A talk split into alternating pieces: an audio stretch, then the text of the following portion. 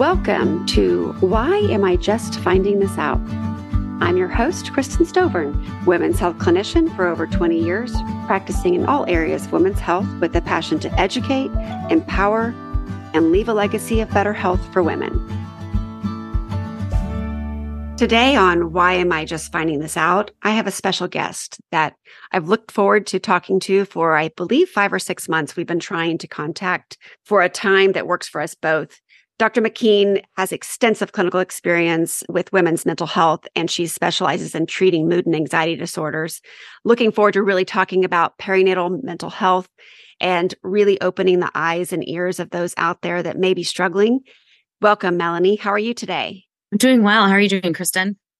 I'm good. And you're getting ready to open a new practice too, based on your extensive clinical experience and your passion. Isn't that right?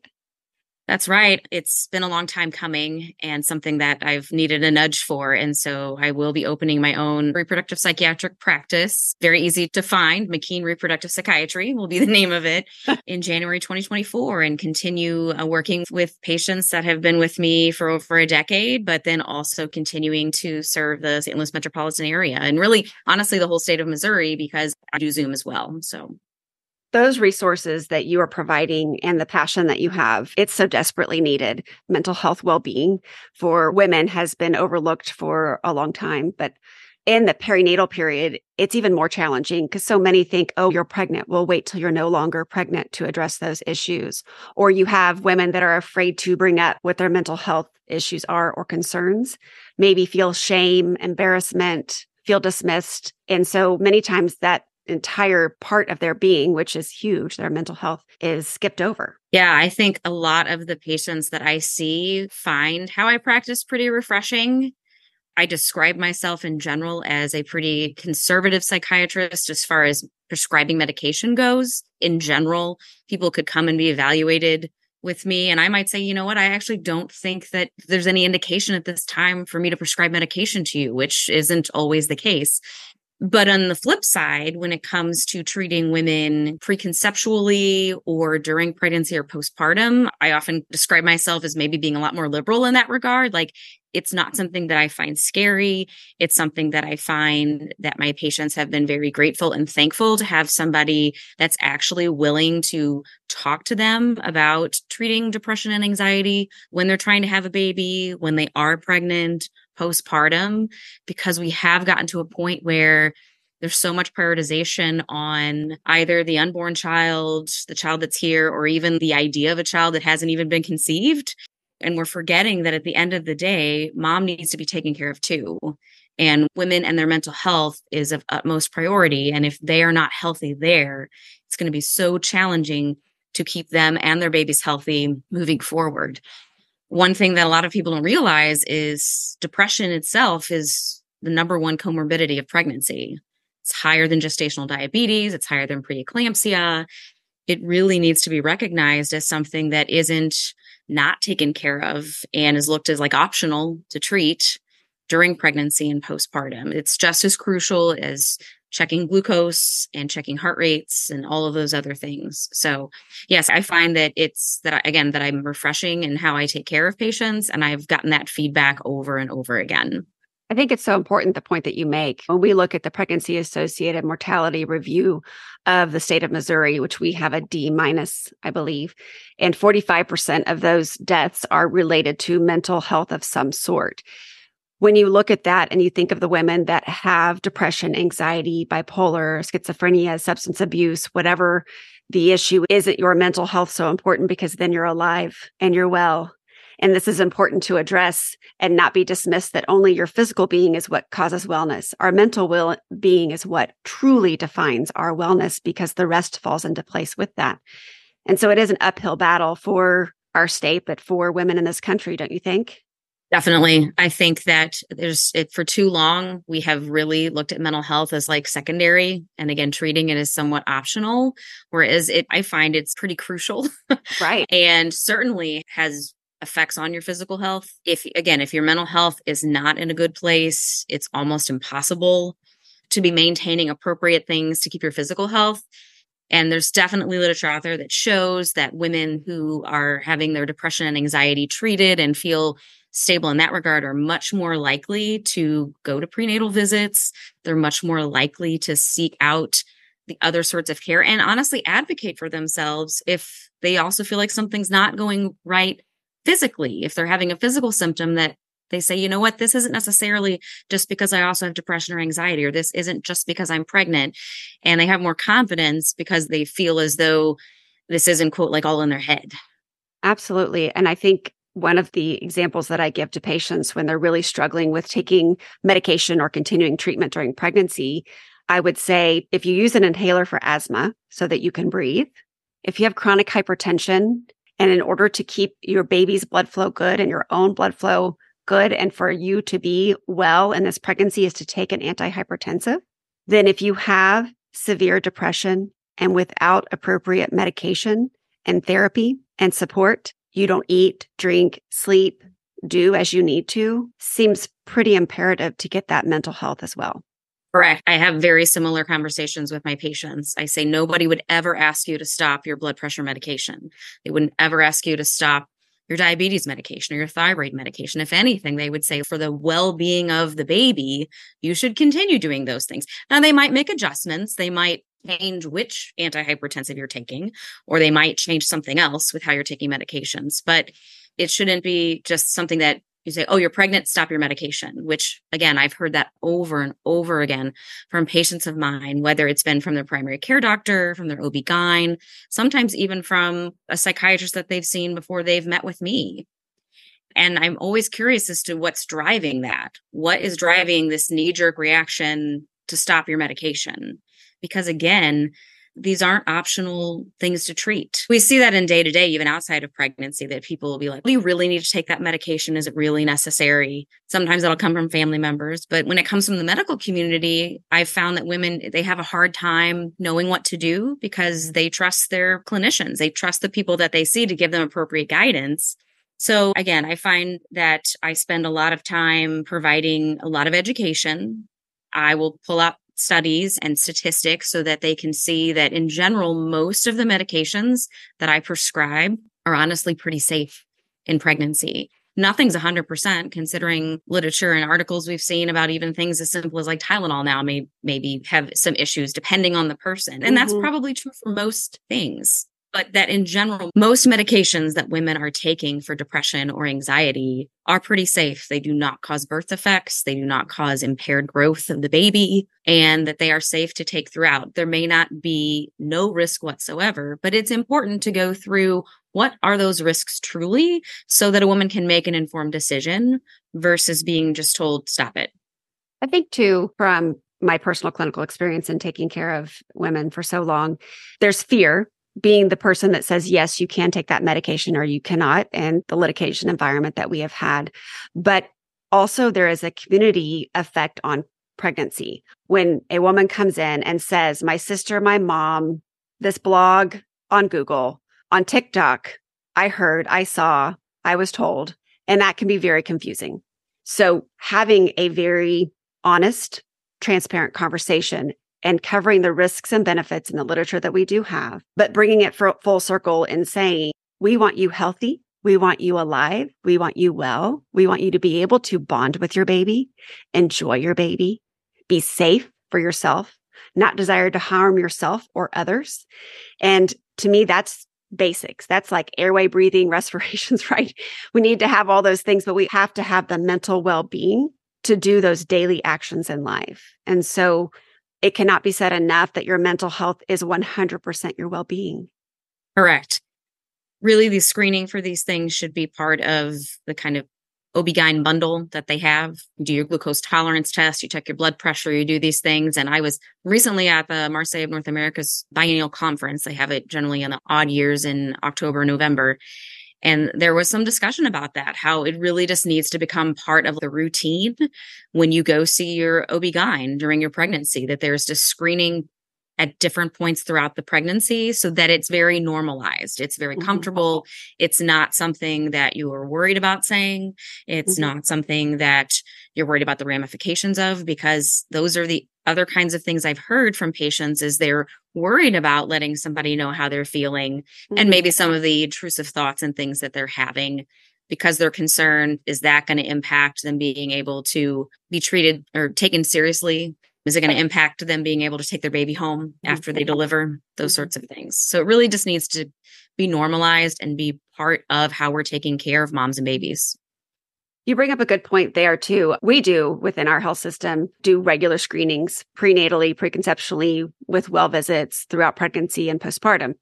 The issue that we can run into many times is you have women, you have people who are afraid to answer the questions honestly. They may not have a trusting relationship with whomever is going to be receiving the answers to those questions. They may fear penalty, judgment, discrimination in some way if they're honest with those answers.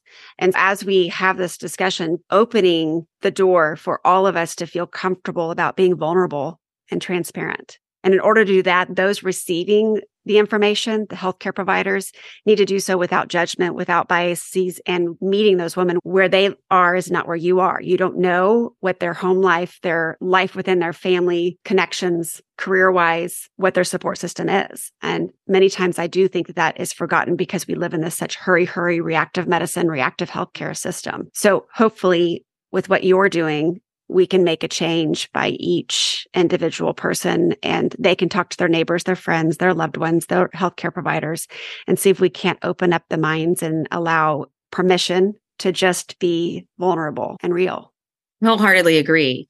I have seen some change over the past several years and obviously the youth that are out there that are making some of the TikToks, that are making some of the other social media, that generation of young adults is really advocating for mental health and really advocating for individuals to represent themselves true, to just be true with how they're feeling, to seek help and to say, I can't do this alone. And I see a therapist and that's okay. Or I see a psychiatrist and that's okay. I've also heard feedback from those that work in the healthcare community, especially doing some of these screenings. It's hard to screen if I don't know who I'm going to refer them to, depending on those answers. Not only sometimes is it the patient not being sure if they should be answering honestly because they don't know what comes next, but sometimes the actual clinicians don't know what comes next either. And so not being able to provide somebody with a referral for who they would see if they're saying, Hey, I'm feeling really depressed, or I'm having these really uncomfortable, intrusive thoughts, or I'm having a lot of anxiety. I think it's something that we've all been grappling with. And that's why I find so much joy in providing the kind of care that I provide because for some reason it does come really naturally to me. I do really enjoy taking care of women of reproductive age and guiding them through. I like spending time just educating them and sometimes educating those partners or their other clinicians or other family members and helping to dismiss some of the stigma and dismiss just misinformation all around about how can these things really be treated? What is really safe? What is going to be honestly the overall best outcome?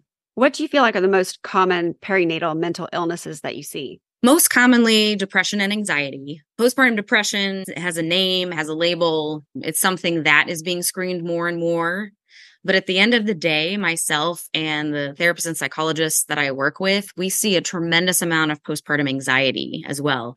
And that more so than even the depression, especially for first time parents, first time moms, is often felt to again be one of those things like, oh, that's normal, that's natural. Of course, she's going to worry about everything all the time. If she's learning the ropes, of course, she's going to be worried about how to do things with the diaper and should the baby sleep that way or should they feed that way and those sorts of things. But that actually there can become a point where that anxiety really starts to interfere with mom's quality of life, with her ability to get sleep, with her ability to bond with the baby, and to adequately make decisions about things. And so those are the things I counsel the patients that I see. If I am fortunate enough to walk with them through an entire pregnancy, I see them at least once in the first trimester, once in the second, and once or twice in the third.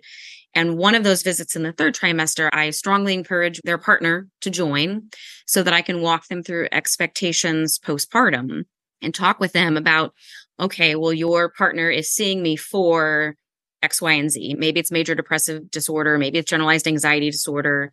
Maybe it's OCD, whatever it happens to be. Symptoms of those things are what we're likely going to see, maybe exacerbate a bit postpartum. But especially with anxiety, I say if the baby's sleeping, if your partner's sleeping, and you're sitting awake and looping on all of these different fears and worries and thoughts, you should be exhausted. postpartum, especially those first few weeks. Like mm-hmm. you should be falling asleep any chance you get. And if the level of stress or worry or anxiety is keeping you awake, that is probably a sign that it's something more than just quote unquote what you would expect to happen postpartum, more than that learning curve of being a new parent. And that's where we have to look at what are ways that we can treat that, not always pharmacologically, but what are all the different things we can do. And sleep is one of the first things that I look at because naturally people are just told you're not going to sleep those first few weeks. That again is one of those generalizations and normalizations that is often misguided because I consider sleep to be the rate limiting step.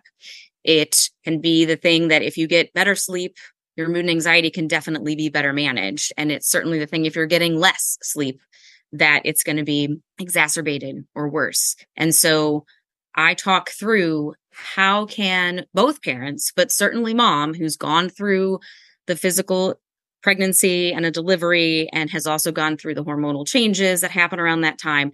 How do we get her sleep as soon as possible and get chunks of sleep that are substantial, that are restorative? Because if you're not getting sleep and you're anxious, that's a negative feedback loop that's just going to feed on itself and it's just going to make things worse and worse. What are some red flags? So, when you're giving patients or you're giving their loved ones red flags to watch for, what particular red flags do you see are the most prevalent? Sure.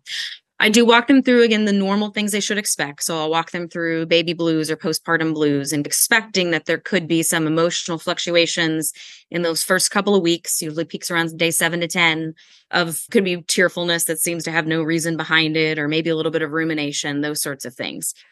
What I tell them is more signs that we see a depressive episode happening or an anxiety episode happening is again persistent and bothersome symptoms, things that don't remit from getting to take a short nap or from maybe taking a walk or something like that. So with depression, it's going to be the classic major depressive episode is at least 2 weeks of feeling sad, low, down, apathetic, and then that's accompanied by disruptions in sleep, interests, appetite, energy.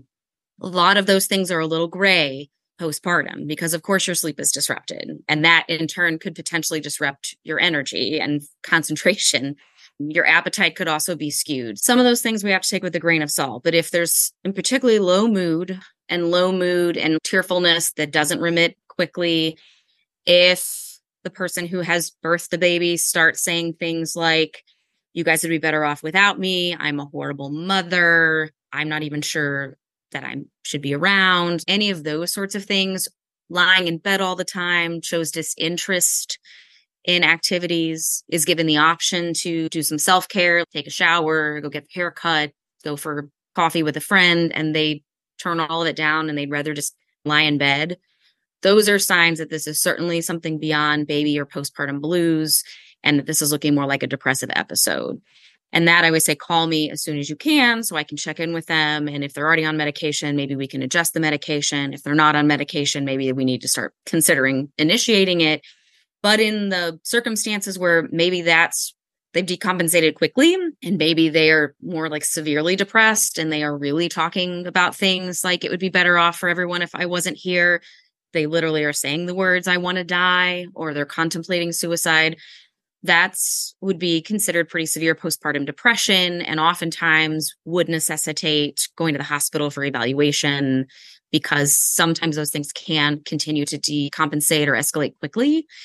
And then furthermore, if it seems like, and I often describe this to partners as basically if they're just starting to act a little weird or odd or different than they used to. So not just maybe saying some of the things I've already mentioned, but maybe it seems like they're responding to voices that aren't there. Maybe they seem more paranoid or just again saying some odd things, acting suspicious.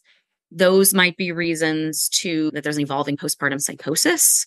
And that's considered a psychiatric emergency. That's not something that should attempt to be managed on an outpatient basis. I say if those kinds of things are presenting themselves, you're welcome to call me and let me know you're on the way to the hospital. But I'm going to be sending you there if that wasn't already on your radar. And that should be taken care of. And the good news is postpartum psychosis, if caught early and the patient is gotten to the hospital quickly, like it's easily treated. It can be treated very well and responds very well to medications for that. So those are in the depression side of things that seem can be worrisome. And the path I walk them through on how to determine is it, again, what we would expect some postpartum blues versus depression versus psychosis.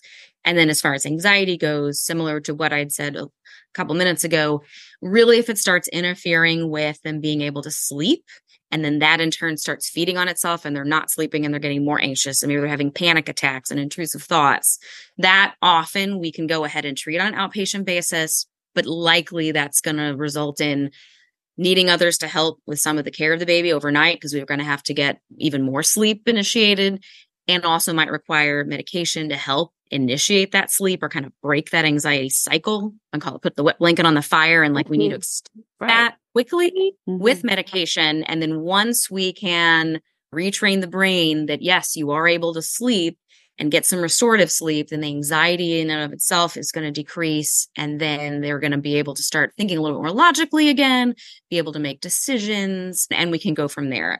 Anxiety often doesn't need to result in hospitalization, but I would say it often results in a lot of ER visits because it can come with a lot of physical symptoms too. And mom's worried that something else might be happening. Correct. So, as you're going through all of this, which is an excellent explanation, I think what would be great is if you could provide any resources. So, some women, or I would say probably majority, aren't currently seeking care based on any type of psychiatric needs. So if they're in that perinatal period or postpartum and having fleeting thoughts, depression, severe anxiety, besides utilizing the emergency room, which is not ideal unless it's truly emergent, what resources do you direct people to so that they can either find out accurate information about what to do or to actually receive treatment or therapy in a quick timeline? For those that aren't maybe under my care and right. a perinatal psychologist. So there's a couple of really great resources that are available to anyone and everybody, at least anyone, everyone that has a phone and potentially internet. So the National Maternal Mental Health Hotline is out there and that's available 24 7. It's free, it's confidential. They have folks that can talk with women in 60 plus languages. And you can call or text, and it's 1 833 TLC MAMA, M A M A. So that's definitely one, especially for more acute sorts of symptoms, like right away, somebody that you could call or text with to walk you through, and then should hopefully be able to provide you with resources within your area. If maybe things are worsening, but they're not maybe as urgent per se. Postpartum Support International is also a great resource. You can get on their website and you can search by state. They have information about the most common postpartum mood and anxiety presentations. So, depression, anxiety, OCD, postpartum PTSD, which again, a lot of folks don't realize is something else that can present itself based on how the delivery went. And then you can also search by state and therapists, psychologists, physicians that have registered with them or have let them know, hey, this is a population of folks that I really enjoy taking care of. They'll have their profiles on there so that you could reach out and schedule an appointment with one of them. They also offer online support, like different groups and things like that too. So you can look and see are there ones for your specific region, but also a lot of them that they offer nationally. So it'll tell you like, oh, it's going to be Pacific Standard Time or Eastern Standard Time, and you can get on and do things. So those are the two that I think of offhand that are the most that provide like a wealth of information and can help both in the mild to moderate symptomatology or things that are evolving more seriously. I love that. I also do find that we're getting more normalized into insurance companies having on their websites where they'll have a place to go or a resource the caveat to that is that our Missouri Medicaid, state Medicaids are having a harder time with that and seem to have less resources than what I'd like to see. And accessibility is a real issue for that population. Do you find that's very helpful for patients, or do you find that these national organizations do a little bit better of a job? If you had much experience of one versus the other? I haven't had too much experience in my outpatient practice for the most part. The St. Louis metropolitan area for those that are insured or underinsured. WashU has a perinatal behavioral health service that can often provide pretty quick appointments, especially therapy wise and some assessments. A lot of times those folks have been one of their patients there also. Beyond that, again, calling these different lines can help provide them with some resources. But I agree with you as far as finding those that are in network with Missouri Medicaid, that can be quite challenging to get that care sooner versus later.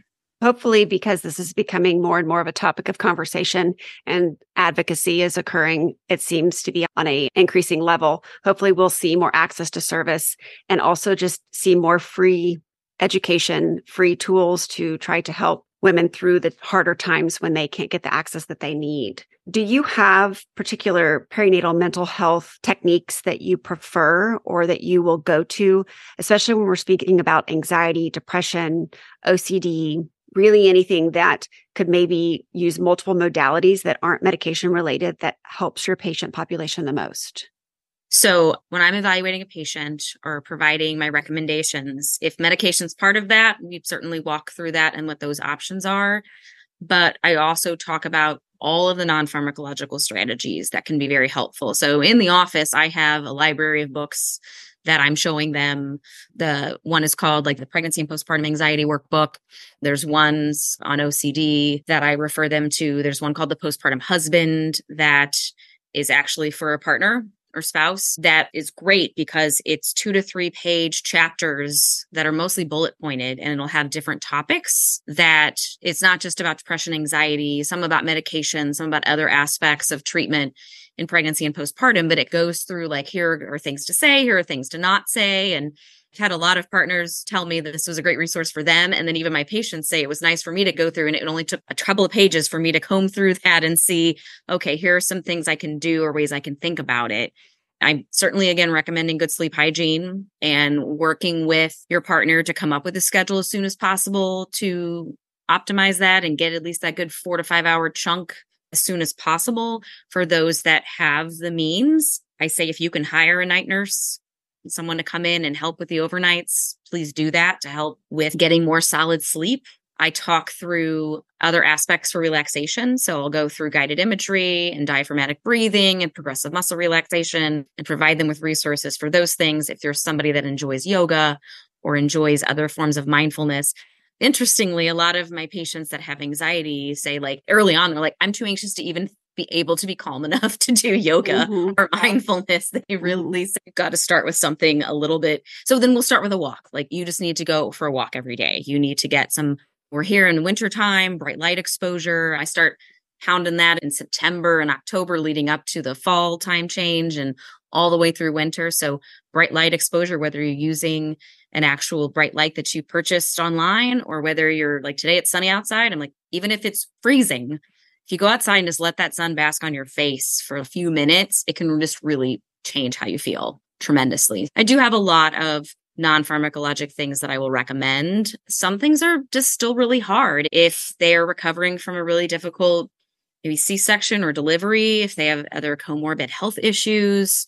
Some of the things I mentioned are just really hard to institute. And that's where I'll say maybe we do need to go ahead and move forward with initiating a medication because in the short term, they may not have the time, flexibility, or feasibility to get to a therapist appointment or to take a walk every day because maybe they're also taking care of other small children at home. Maybe they're a single parent. There's so many things that impede executing the, a lot of the non pharmacological things, which is something else that I'll stress. Like sometimes the medication is helpful when you aren't able to do some of those other things. And once you are able to do some of those other things, that might enable us to adjust the medication dose down the line. You still might need it a low dose, but we might be able to bring that dose down a bit once you're able to institute some of those other things.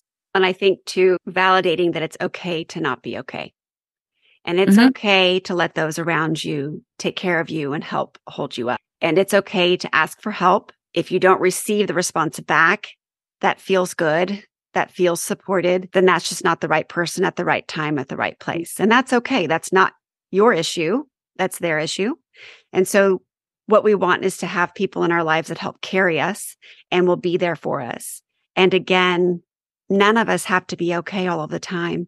And none of us have to be the best mom, wife, sister, brother, daughter, neighbor all of the time.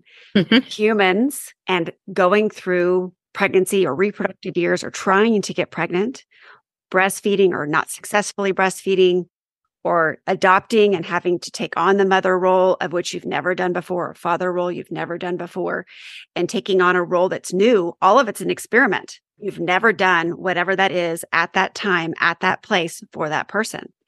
And so accepting the fact that we are all imperfect, beautiful human beings that again do not have to always be okay and leaning on each other and leaning in to the help is so important and does not make you less than does not make you like you are unable or less quality in life because you need a little bit of help here and there. And I feel like so many women, so many humans, so many people feel that they are supposed to be great all the time and self sufficient all the time and can do it all of the time. And I think particularly mothers seem to get this stereotype of needing to be able to take care of not just the child, but the children, the family, the mother in law, the neighbor, the dog, the friend's kids, whatever it is. But yet you're still supposed to be taking care of yourself. So why mm-hmm. is that not the number one priority? It really should be. That's not what we've been taught though. We've been taught to put ourselves last. And mental health is where we can truly get to a point that if we take care of ourselves first and we are healthy and healed, then we can do better caring for others. And then we can receive the advice that you're giving the bright light, the going on a walk, the doing yoga, therapy, getting sleep, good nutrition, calming music, biofeedback, diaphragmatic breathing, whatever the techniques are that work for you to bring that parasympathetic response in and calm, then the rest of the health and the environment and the families and the relationships fall into place. And as you said, medication may be necessary in there too, but I just want to give everyone permission that it's okay to not be okay and to need the help. And something I also tell my patients and their partners is nobody knows your baby or what they're going to be like until they're here. So people are going to give you all kinds of advice and all kinds of guidance. You should do this. You should do that. This is how it's going to be. And nobody's met this magical little person until they present themselves.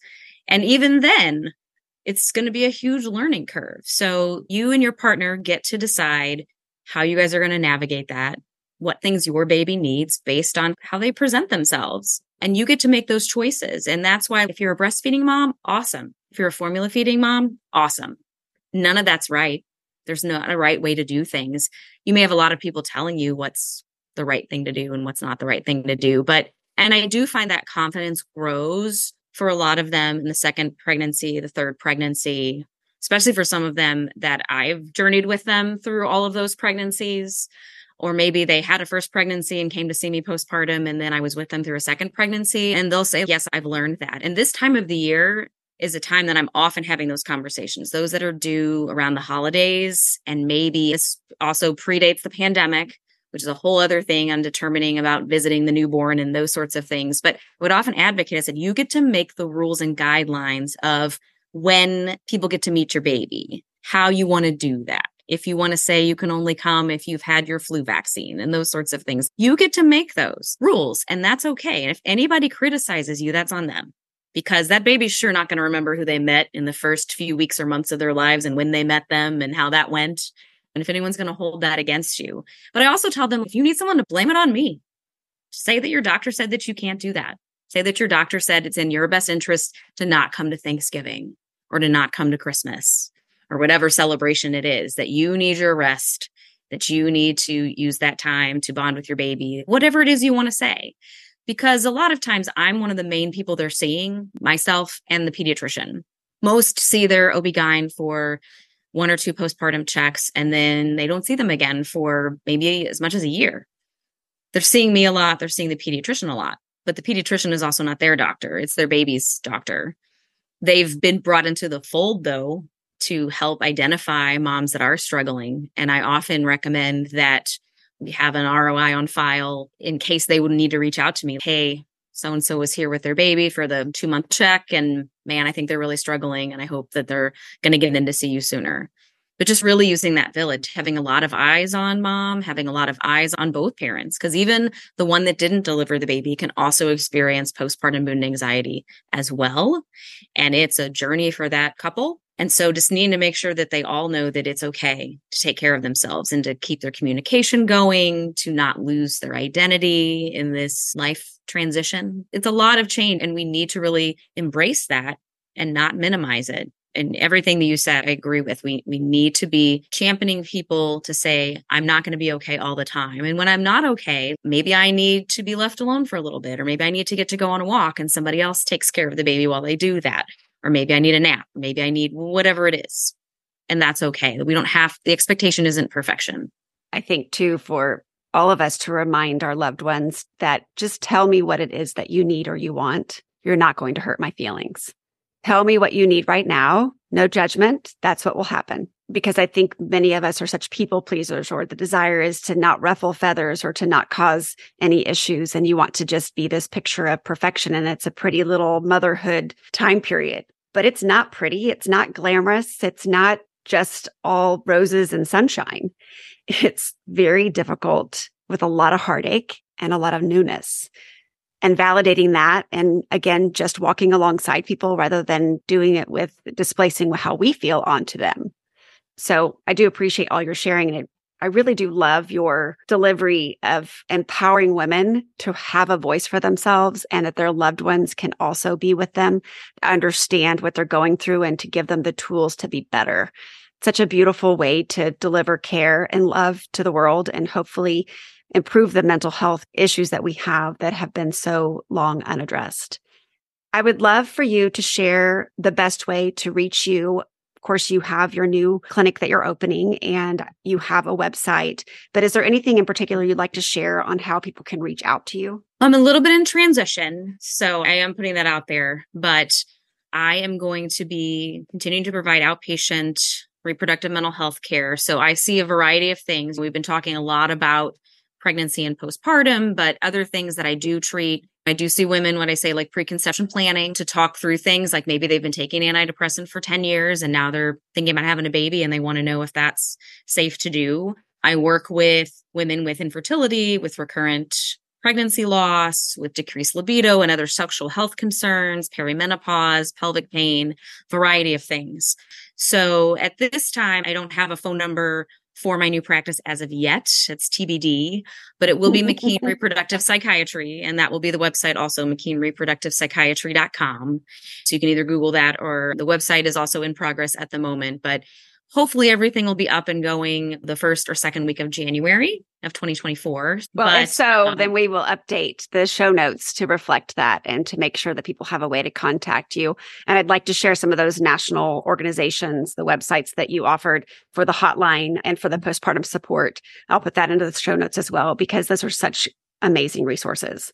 Thank you. I refer folks to them all the time, and I'll include a couple others for you as well for those that have questions about medication. But mothertobaby.org is another one that's a great one. It doesn't have to be just for psychiatric medication, it can be any kind of medication, vaccines, other kinds of exposures. It's vetted by OTIS, which is the Organization for Teratology Information Specialists, but they're not tied to any certain drug company or anything like that. They are literally doing evidence based research into what is safe and really helping to dispel again myths of things that are unsafe and walking through both preconception, pregnancy, and postpartum, and letting people know if you drink caffeine or you take a blood pressure medication or you take an antidepressant, what's the safety out there for that? And then another great website is womensmentalhealth.org. It's out of MGH the Mecca for all reproductive mental health. And they even have a registry that patients can become a part of because at this point, that's where we get a lot of our information. It's not ethical to do randomized double blind controlled trials on pregnant women. But if women who either have symptoms and aren't taking medication or have symptoms and are taking medication or have nothing at all and they just want to be the controls. If you want to be part of different registries, you can. And that provides us with information on the safety of medications for moving forward so that we can continue to provide the best informed consent and walk through those things with women and help them to feel confident that choices that they're making are the ones that they feel good about. Thank you for sharing those. And we'll be sure to get those in the show notes. And I'll have her send me the direct link so that I give you the right information. Thank you again for your time today. And I appreciate all your hard work and your wisdom that you've shared today. Thank you so much for inviting me. This has been a true joy. And I hope that it's provided, again, a refreshing perspective, perhaps, on the treatment of some of these things and provided some really great information. I love it. And hopefully we can talk again and maybe share some insights on any particular topics.